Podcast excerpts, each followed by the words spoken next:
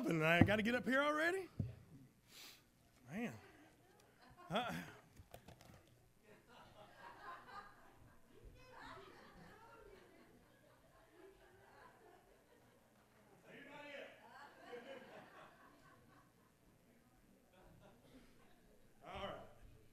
Now we got everything. Now we got the first things first, right? Amen. Amen. Wow. Well, I'm really excited about um, beginning a new series of, of messages entitled The Fruit of the Spirit. Get this second part Are you sun ripened? Amen. Are you sun ripened? I don't know about you, but I want to be filled with the Holy Spirit. I know He's in there. Amen. I know I'm a born again Christian. I know He's in there. But there's a lot of times in my life when I'm not filled. Amen. I want to be filled with the Holy Spirit of God. If you would, turn with me to Galatians chapter 5 as we begin this new series of messages entitled uh, Fruit That's Always in Season. Uh, we're going to begin with love, and I'd like to share with you from the Living Bible this morning. It's going to be a little bit different than what you're going to see in your Bibles this morning because I want you to understand what a lot of these words that we don't normally use, I want you to understand what they mean, okay? So, in Galatians chapter 5, beginning in verse 16, the Apostle Paul is writing to Christians, okay? I believe that he's writing to people uh, that also want to be filled with the Holy Spirit, okay? And in verse 16, he says to these Christians in Galatia, I say then, walk in the Spirit, and you shall not fulfill the lusts of the flesh. For your old sinful nature loves to do evil, which is just the opposite of what the Holy Spirit wants. And the Spirit gives us desires that are completely opposite to what the sinful desires want. But when you are led by the Spirit, when you are filled with the Spirit, you no longer need to force yourself to obey God's laws.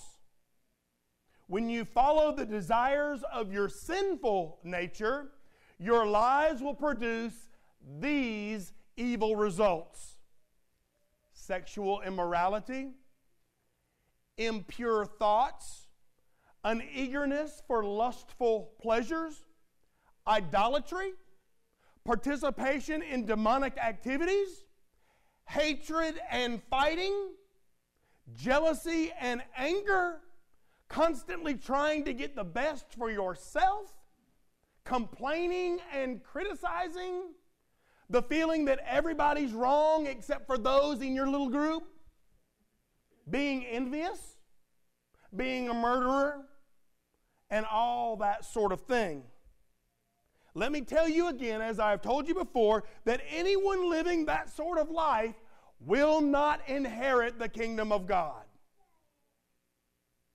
But when the Spirit controls your life, when you are filled with the Spirit of God, He will produce this kind of fruit in your life. When you become a disciple, we're talking about in order to make one, you got to be one. Amen? In order to make a disciple, you first got to be one yourself. When the Spirit controls your life, when you have truly become a disciple, He'll produce this kind of fruit in your life. Listen carefully love. The fruit of love will be in your life joy, peace, patience, kindness, goodness, faithfulness, gentleness, and self control. Against such there is no conflict with God's laws. Those who belong to Christ Jesus, that is, those who have become a disciple, have nailed the passions and desires of the sinful nature to his cross and crucified them there. If we are living now in the Holy Spirit, let us follow the Holy Spirit's leading in every part of our lives. Then we won't need to look for honors and popularity. We won't need to look for those things that lead to jealousy and hard feelings. Being filled with the Holy Spirit. Let's pray. Father God, our Savior Jesus Christ, O Holy Spirit, how we desire to live Holy Spirit filled lives. We want you to be honored that way. In Jesus' name. And all God's people said, Amen. Today, we're going to focus on that first fruit that I mentioned of the spirit filled life, that first fruit, that first evidence that you are truly a disciple, that first evidence that the Spirit of God is in your life, that first evidence, and it's God's love. When you're truly a disciple, when you're truly filled with the Holy Spirit, the love of God is going to be evident in your life. One characteristic that should be absolutely apparent, clearly evident in every Christian life is the love of the Lord our God. People ought to be able to see the love of God in you. First, we're going to see the need for this love. Then, we're going to see a perfect example of that love. And then, we're going to read some scripture that will help us to follow and apply this scripture to our lives. So, let's first see the positive need for love. Would you agree with me that we live in a world that desperately needs love? Everybody agree with that? Amen. But even though our society glorifies this need for love, there is really very little evidence that true love exists why do you think that is? Why do you think there's so little evidence that true love exists? I need some responses. I want to know. Anybody have any ideas? Why do you think there's so little evidence of true love in our world? People are self centered? Absolutely. There's only about a, million answers, and that's certainly one of them. Why is there so little evidence of true love in our world today?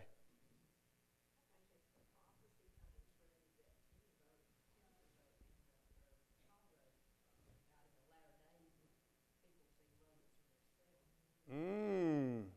Self centered, in love with yourself? You're absolutely right, Kathy. What else? Do we have. Oh, who said that? Beverly. We're afraid? Amen. Some people are afraid to go out on a limb and truly love. That's absolutely true. Do we have an enemy out there that makes it difficult to love? Let me tell you, you do if you don't know it. You do. God is left out. We said as we began the service that God's got to be number one. And when God ain't number one, guess what? His love's not going to be manifested through your life. That's just the way it is, okay? Tell you what, a lot of our seniors would say that, Elwood.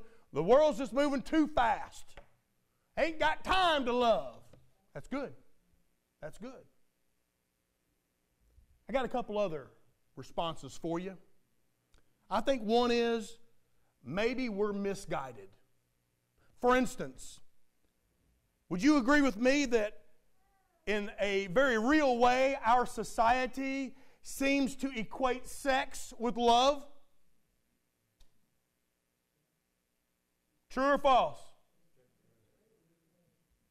Many people engage in sex, but there ain't the slightest thought of love. Amen? I think another reason that we're misguided is because some people think that indulgence is love. People have children and they buy them all kinds of wonderful, beautiful things like expensive clothes and $200 athletic shoes and brand new red convertibles.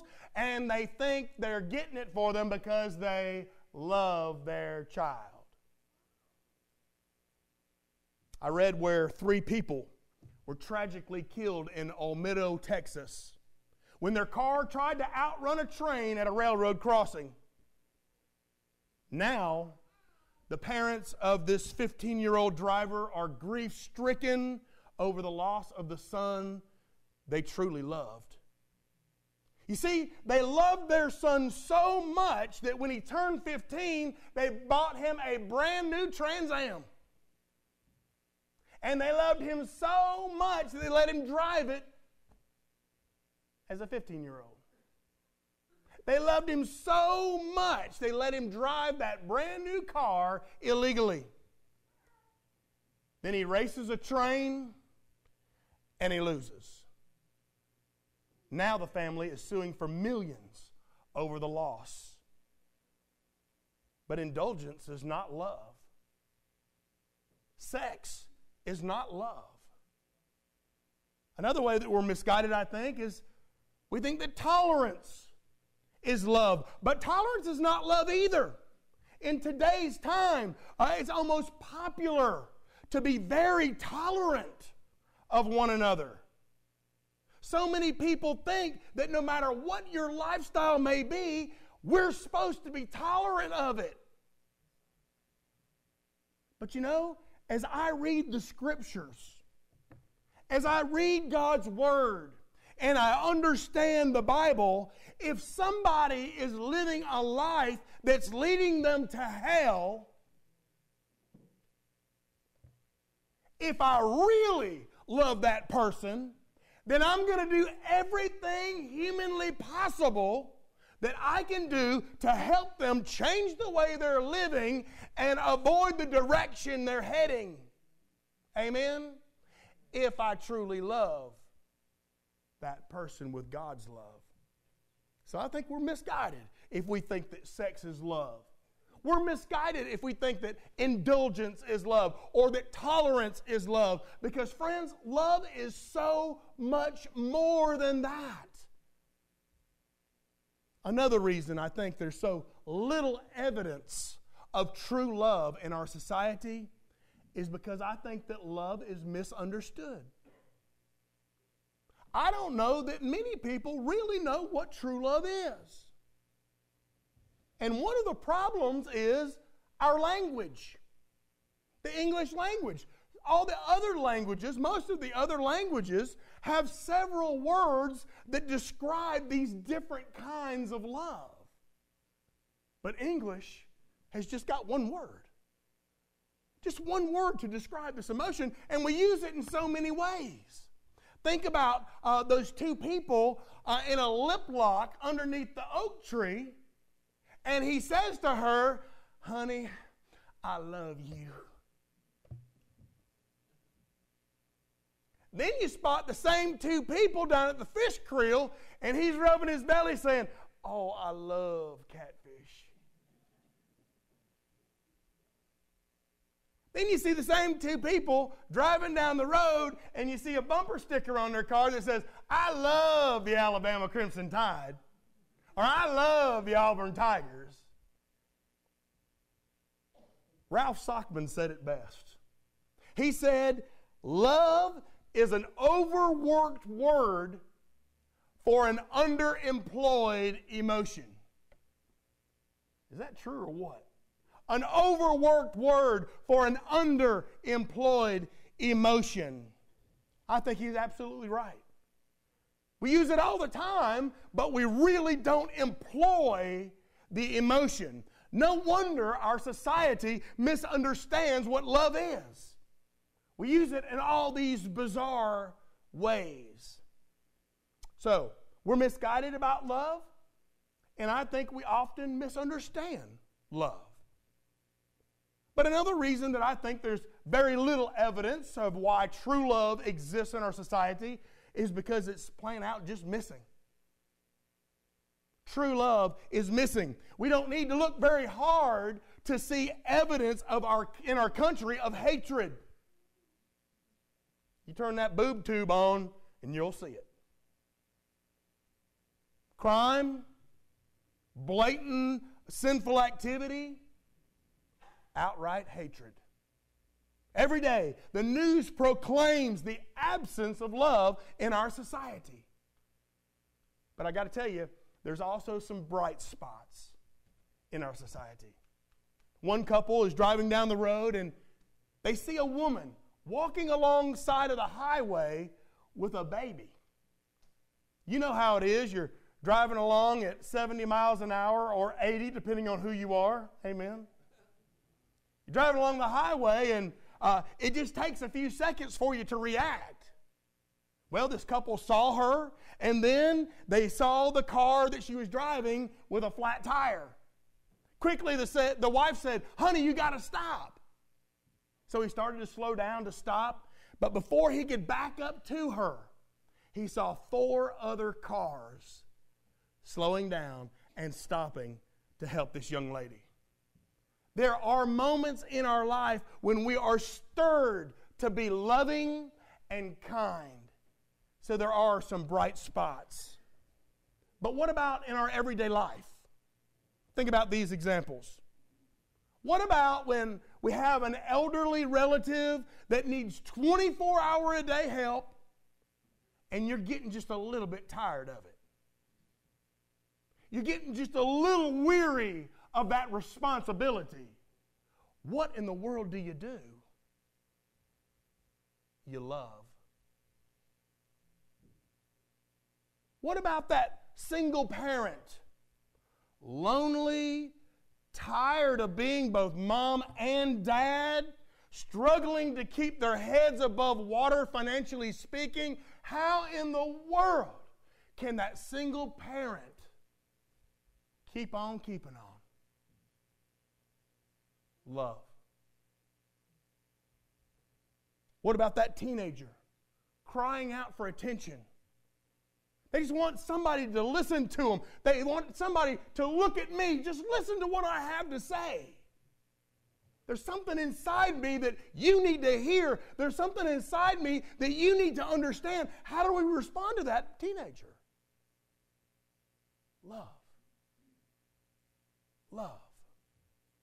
Because love hears and love strives to understand. Friends, this world we live in is starving for love. Starving for love, but all too often, love is missing. But our Lord and Savior Jesus Christ said in John chapter 13, listen carefully. He'd already given us the Ten Commandments and a whole host of other instruction, but in John chapter 13, he said, A new commandment I give you. What does that mean? Listen up, boys. A new commandment I give you love one another. How much do I have to love one another? And then he said, As I have loved you, so you must love one another. And he goes on to say that all men will know that you are my disciples when you love one another.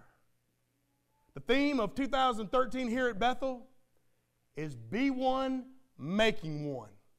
One disciple making another disciple. And right here, our Lord and Savior says that all men will know that you are his disciples if you love one another.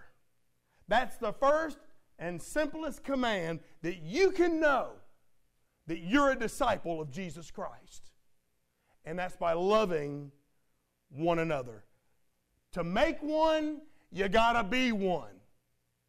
So I want to encourage you in the Lord this morning to be known by men that you are one of Jesus' disciples by loving one another.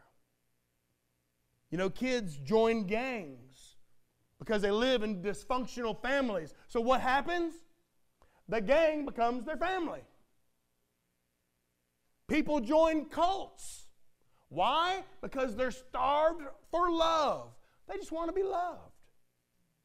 I read that out in California, there's a New Age cult that actually worships crystals crystals. One lady was talking about her relationship with her crystal and the love that she receives from her crystal and how she sleeps with her crystal. And when she wakes up in the morning, she feels love emanating from her crystal.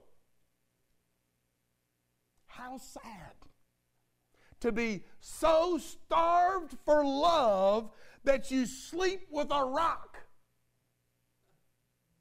that you sleep with a rock and think that that rock is a source of love. But she's so starved for love. Friend, there is a positive need for love that pervades every element of our society. But personally speaking, I want you to know that there is a positive need for love that pervades every corner of the Bethel community you live in. They're starved for love too. And God wants to use you to give it to them. So if you have issue, you need to take it up with Jesus. Amen. If you have issue with the society's need for love, you need to take it up with the perfect example of love. Amen. Jesus Christ, the perfect example. If you would, if you have your Bibles, turn with me to John chapter 15. And let me share with you about this perfect example of love. John chapter 15, uh, beginning in verse 9. Every one of these words that I'm going to share with you are the words of Christ Himself, the words of God. And in John chapter 15, verse 9, he says, As the Father loved me, I also have loved you. Abide in my love. If you com- keep my commandments, you will abide in my love, just as I have kept my Father's commandments and abide in his love. These things I've spoken to you for this reason that my joy may remain in you and that your joy may be full. This is my commandment that you love one another as I have loved you. For greater love has no man found than this, than to lay down one's life for his friends. You are my friends if you do whatever I command you. No longer do I call you a servant, for a servant doesn't know what his master's doing, but I have called you my friends. For all the things that I've heard from my Father, I have made known to you. You did not choose me but I chose you and appointed you that you should go and bear fruit, that your fruit should remain, that whatever you ask in the Father, to the Father in my name, he may give you. These things I command you, that you love one another. Wow. Think about this. The love that the Savior has for us is the same love that God the Father has for Jesus.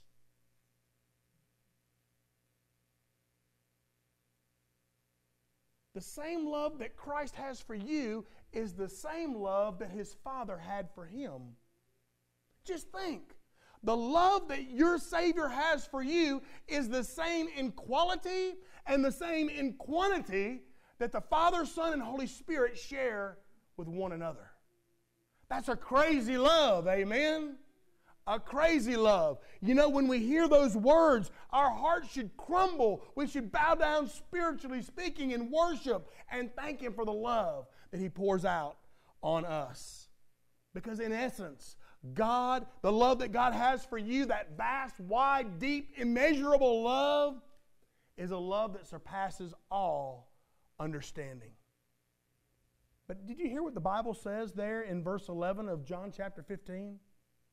The Bible says that Jesus wants the joy he finds in communion with the Father to be your joy.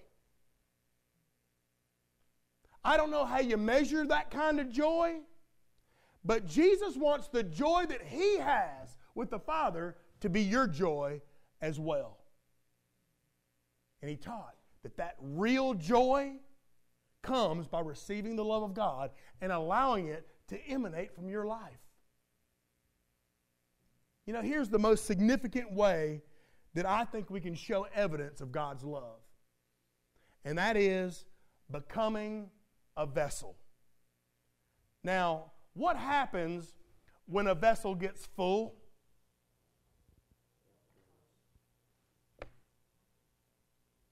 When a vessel gets full, it overflows. God says that He wants all His joy to be poured out on you, and the best way for you to experience that is by becoming a vessel of God's love that's filled and overflowing into the lives of others. Jesus said, Love one another, how much? As I have loved you. And how did Jesus love us? He died for us. He gave his all for us. He gave everything that he could possibly give for us. The greatest example of human self sacrifice is a willingness to die for your friends. And people who are willing to do this, people who are willing to be vessels of God's love, they don't fight with each other. No, they die for one another. They give their all for one another. You know, through the years here at Bethel, some of our brothers and sisters have literally laid down their lives for you. Others, uh, still alive, sp- have spent their whole lives in untiring service for you, the people of God. While they're good examples, they're not the perfect example of love. Jesus is the perfect example of love, and He has made known to us all the things that the Father's made known to Him. And He chose us. Did you hear that? He chose us to be disciples. He chose us to be disciples, to be vessels of His love. But He didn't want you to, to just carry that vessel for yourself. He wanted you to pour it out on other people. That reminded me of one time my son, who is now 26 years old, was about eight years old, and the boy had just a hot temper. And he was in the living room, and I had a glass of water on the coffee table, and man, that temper just went off. I mean, he got so hot, and he started yelling and screaming and throwing a tantrum. And right there in the middle of that living room, I told, took that whole glass of ice water, and I just threw it on him. And he, he couldn't figure it out. That's what we need to do to people. You think there's a lot of hate in this world? You Think there's a lot of crime in this world? You Think there's a lot of sin in this world? There is. Why don't we take these vessels of love and just pour it out on them? See what happens. My, my. He chose us. But, friends, listen, He's not interested in mere professions of faith. He's interested in those who are willing to become vessels of love. He wants you to become a vessel. So we've seen a positive need for love, seen that perfect example of love in Christ Jesus. But now I want to share with you a practical example of love. I mean, why do I need to know how to apply God's love? What do I need to know? To apply God's love through my life? Well, there's several things you need to know. One is that true love fills the needs of others before it meets the needs of self. Furthermore, not only does it fill the needs of others before it fills the wants of self. Amen. Don't tell people that Jesus loves them if you're not willing to love them yourself. Don't tell them Jesus loves you. Won't you be saved today if you're not willing to love on them a little yourself? You know, I can preach dozens of sermons on love, and they would be completely accurate and completely from the Word of God. But do you know that one act of love on your part can communicate love far better than a zillion sermons I might preach? One act of love. Random acts of kindness. Random acts of love. You know, as a Christian family, we need to learn to meet the needs of others. As a Christian family, we need to realize what society says. Society says, you know, meet your wants first, then you might be able to meet the needs of others. But that's not what the church says. The church says we'll meet the needs of others and then we'll deal with the wants of ourselves later. I mean, think about it. What would have happened if Jesus had thought the way society thinks? I'll tell you what would have happened if Jesus would have thought that way. We'd been forced to die in our sin, and we'd be eternally separated from God. There'd be no hope for anyone. I read a poem by Barbara Rehberg. It's entitled The Greatest Test. And I just want you to pause and just listen to these words for a second and see if you can identify as I did. Help me walk so close to thee that those who know me best will see. That I live as godly as I pray, and Christ is real from day to day. I see some once a day or year, to them I blameless may appear. It's easy to be kind and sweet to people who we seldom meet. But in my home are those who see too many times the worst of me. My hymns of praise were best unsung if I did not control my tongue. May no one stumble over me because your love they fail to see. Give me, Lord, a life that sings and victory over little things. Help me, Lord, with those who know me best for Jesus' sake to stand the test. It's amazing to me that so often we can love a perfect stranger and, and show random acts of love to a stranger, but then to those in our own home, we treat them like dirt. Love meets the needs of others before it meets the needs or the wants of self. But there's another application, and that is this love leads people to Jesus. Amen?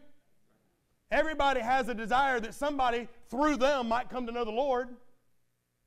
Well, guess what? Love leads people to Christ. It's infectious, it's contagious. People want what you got. When they see God's love filling your soul, then they want what you got. In a world that's starved for love, if, if Christians will just learn this one principle and we'll become a loving family, we will draw people to Jesus. But if the people of God can't get along, why does anybody want to be a part of us? Praise God that here at Bethel, we are a loving church family. You know, I read the story of an old preacher who was riding on a bus and a drunk comes stumbling on, on board the bus and sits down right beside that preacher. Immediately, that preacher pulls out his Bible and he starts reading scripture to the, to the drunk. And he announced to the drunk, Do you know that you're going to hell? And that drunk said, Oh, doggone it, I got on the wrong bus again.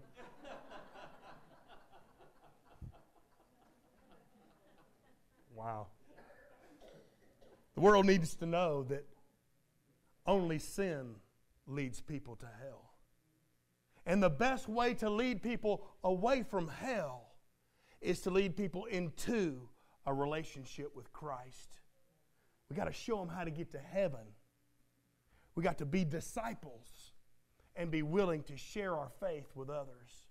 We need to communicate this incredible message of love. I don't know if you heard it or not, but what Chad shared in John chapter 3 16 and 17 is Christ, God's message of love. And if you'll learn those two verses, you'll be armed with enough ammunition to lead someone to Christ in love. Love meets the needs of others before it meets the wants of self, and love leads people to Christ. But there's a third application, and I'll close. Love sees people for what they be- can become, not really what they are. Did you hear that? True love sees people for what they might become, not necessarily what they are. That adulterous woman was a pitiful sight. Tears streaming down her face, her clothing was torn. Guilty as she could be of the sins she'd committed. Yet Jesus looks at her and sees her for what she can become rather than what she is. Can you do that?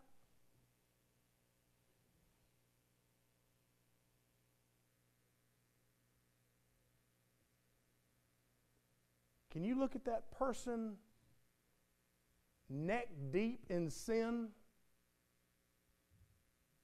and see them for what they might become rather than what they really are? True love can do that. True love can do that. Even with the hard cases, amen. We got a few hard cases on Wednesday night. Going to get a testimony from anybody? We got a few hard cases.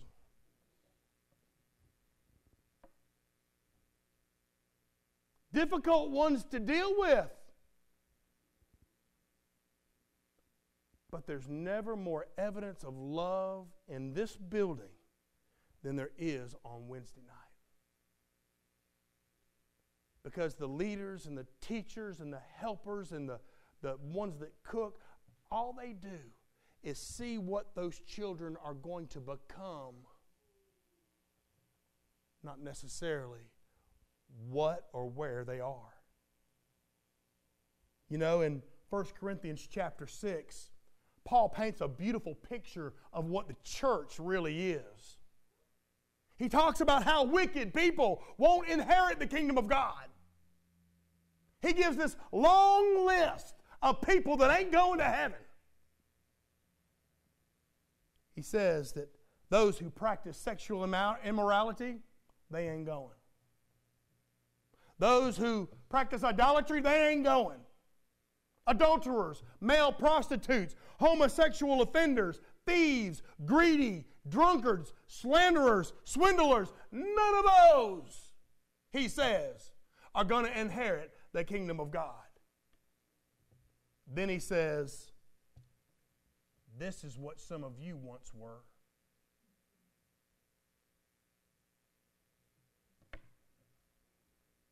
He stated a fact, but then he reminded us this is what some of us once were. And look what we have become.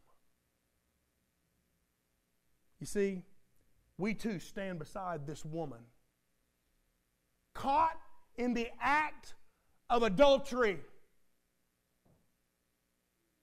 We're sinners too, every one of us. But Paul says, but then you were washed. You were washed, you were forgiven, you were set apart, you were justified in the name of the Lord Jesus Christ and by the Spirit of God. That's a picture of the church. Just a big old room full of sinners that have been washed, forgiven by the blood of Jesus Christ, set apart for God's service, justified by the name of Jesus Christ and the power of the Spirit of God.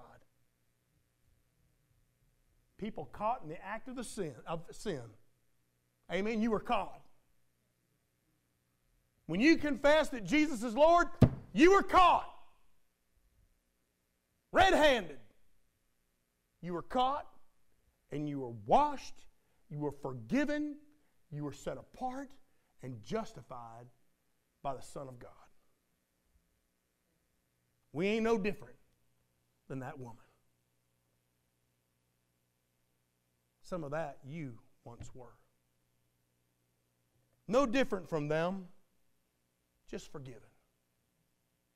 You know, I want our church more than anything to be a family of love. More than anything, I want to be able to come here. I want you to be able to come here. I want others to be able to come here and feel totally and completely loved. You may not feel loved out there, but you're going to feel loved in here. Amen. If we'll love each other like God has loved us, then we'll be a family of God that'll be like a magnet. And we'll draw people into this place, into this family, and we'll draw people, a world starving for love, into the presence of the Son of God Himself and the salvation He offers. Then and only then will we be true disciples. Love. The fruit of the Spirit that's always in season. You know, God doesn't want a bunch of Christian nuts. He just wants the fruit of the Spirit. And it begins with love. To make one, you first got to be one. You say, Brother Bill, how in heaven's name am I going to be one? Today we shared about the first step you can take to becoming a disciple. And that is to have the love of God emanating and overflowing out of your life. You may say, Brother Bill, I don't have a clue what you're talking about. I don't know how to get that love. I don't know how to establish that relationship with God where that love can fill me and overflow out of me. The Bible says that God so loved the world that he gave his only begotten Son that whosoever believes in him will not perish, but have everlasting life. How do you begin that step?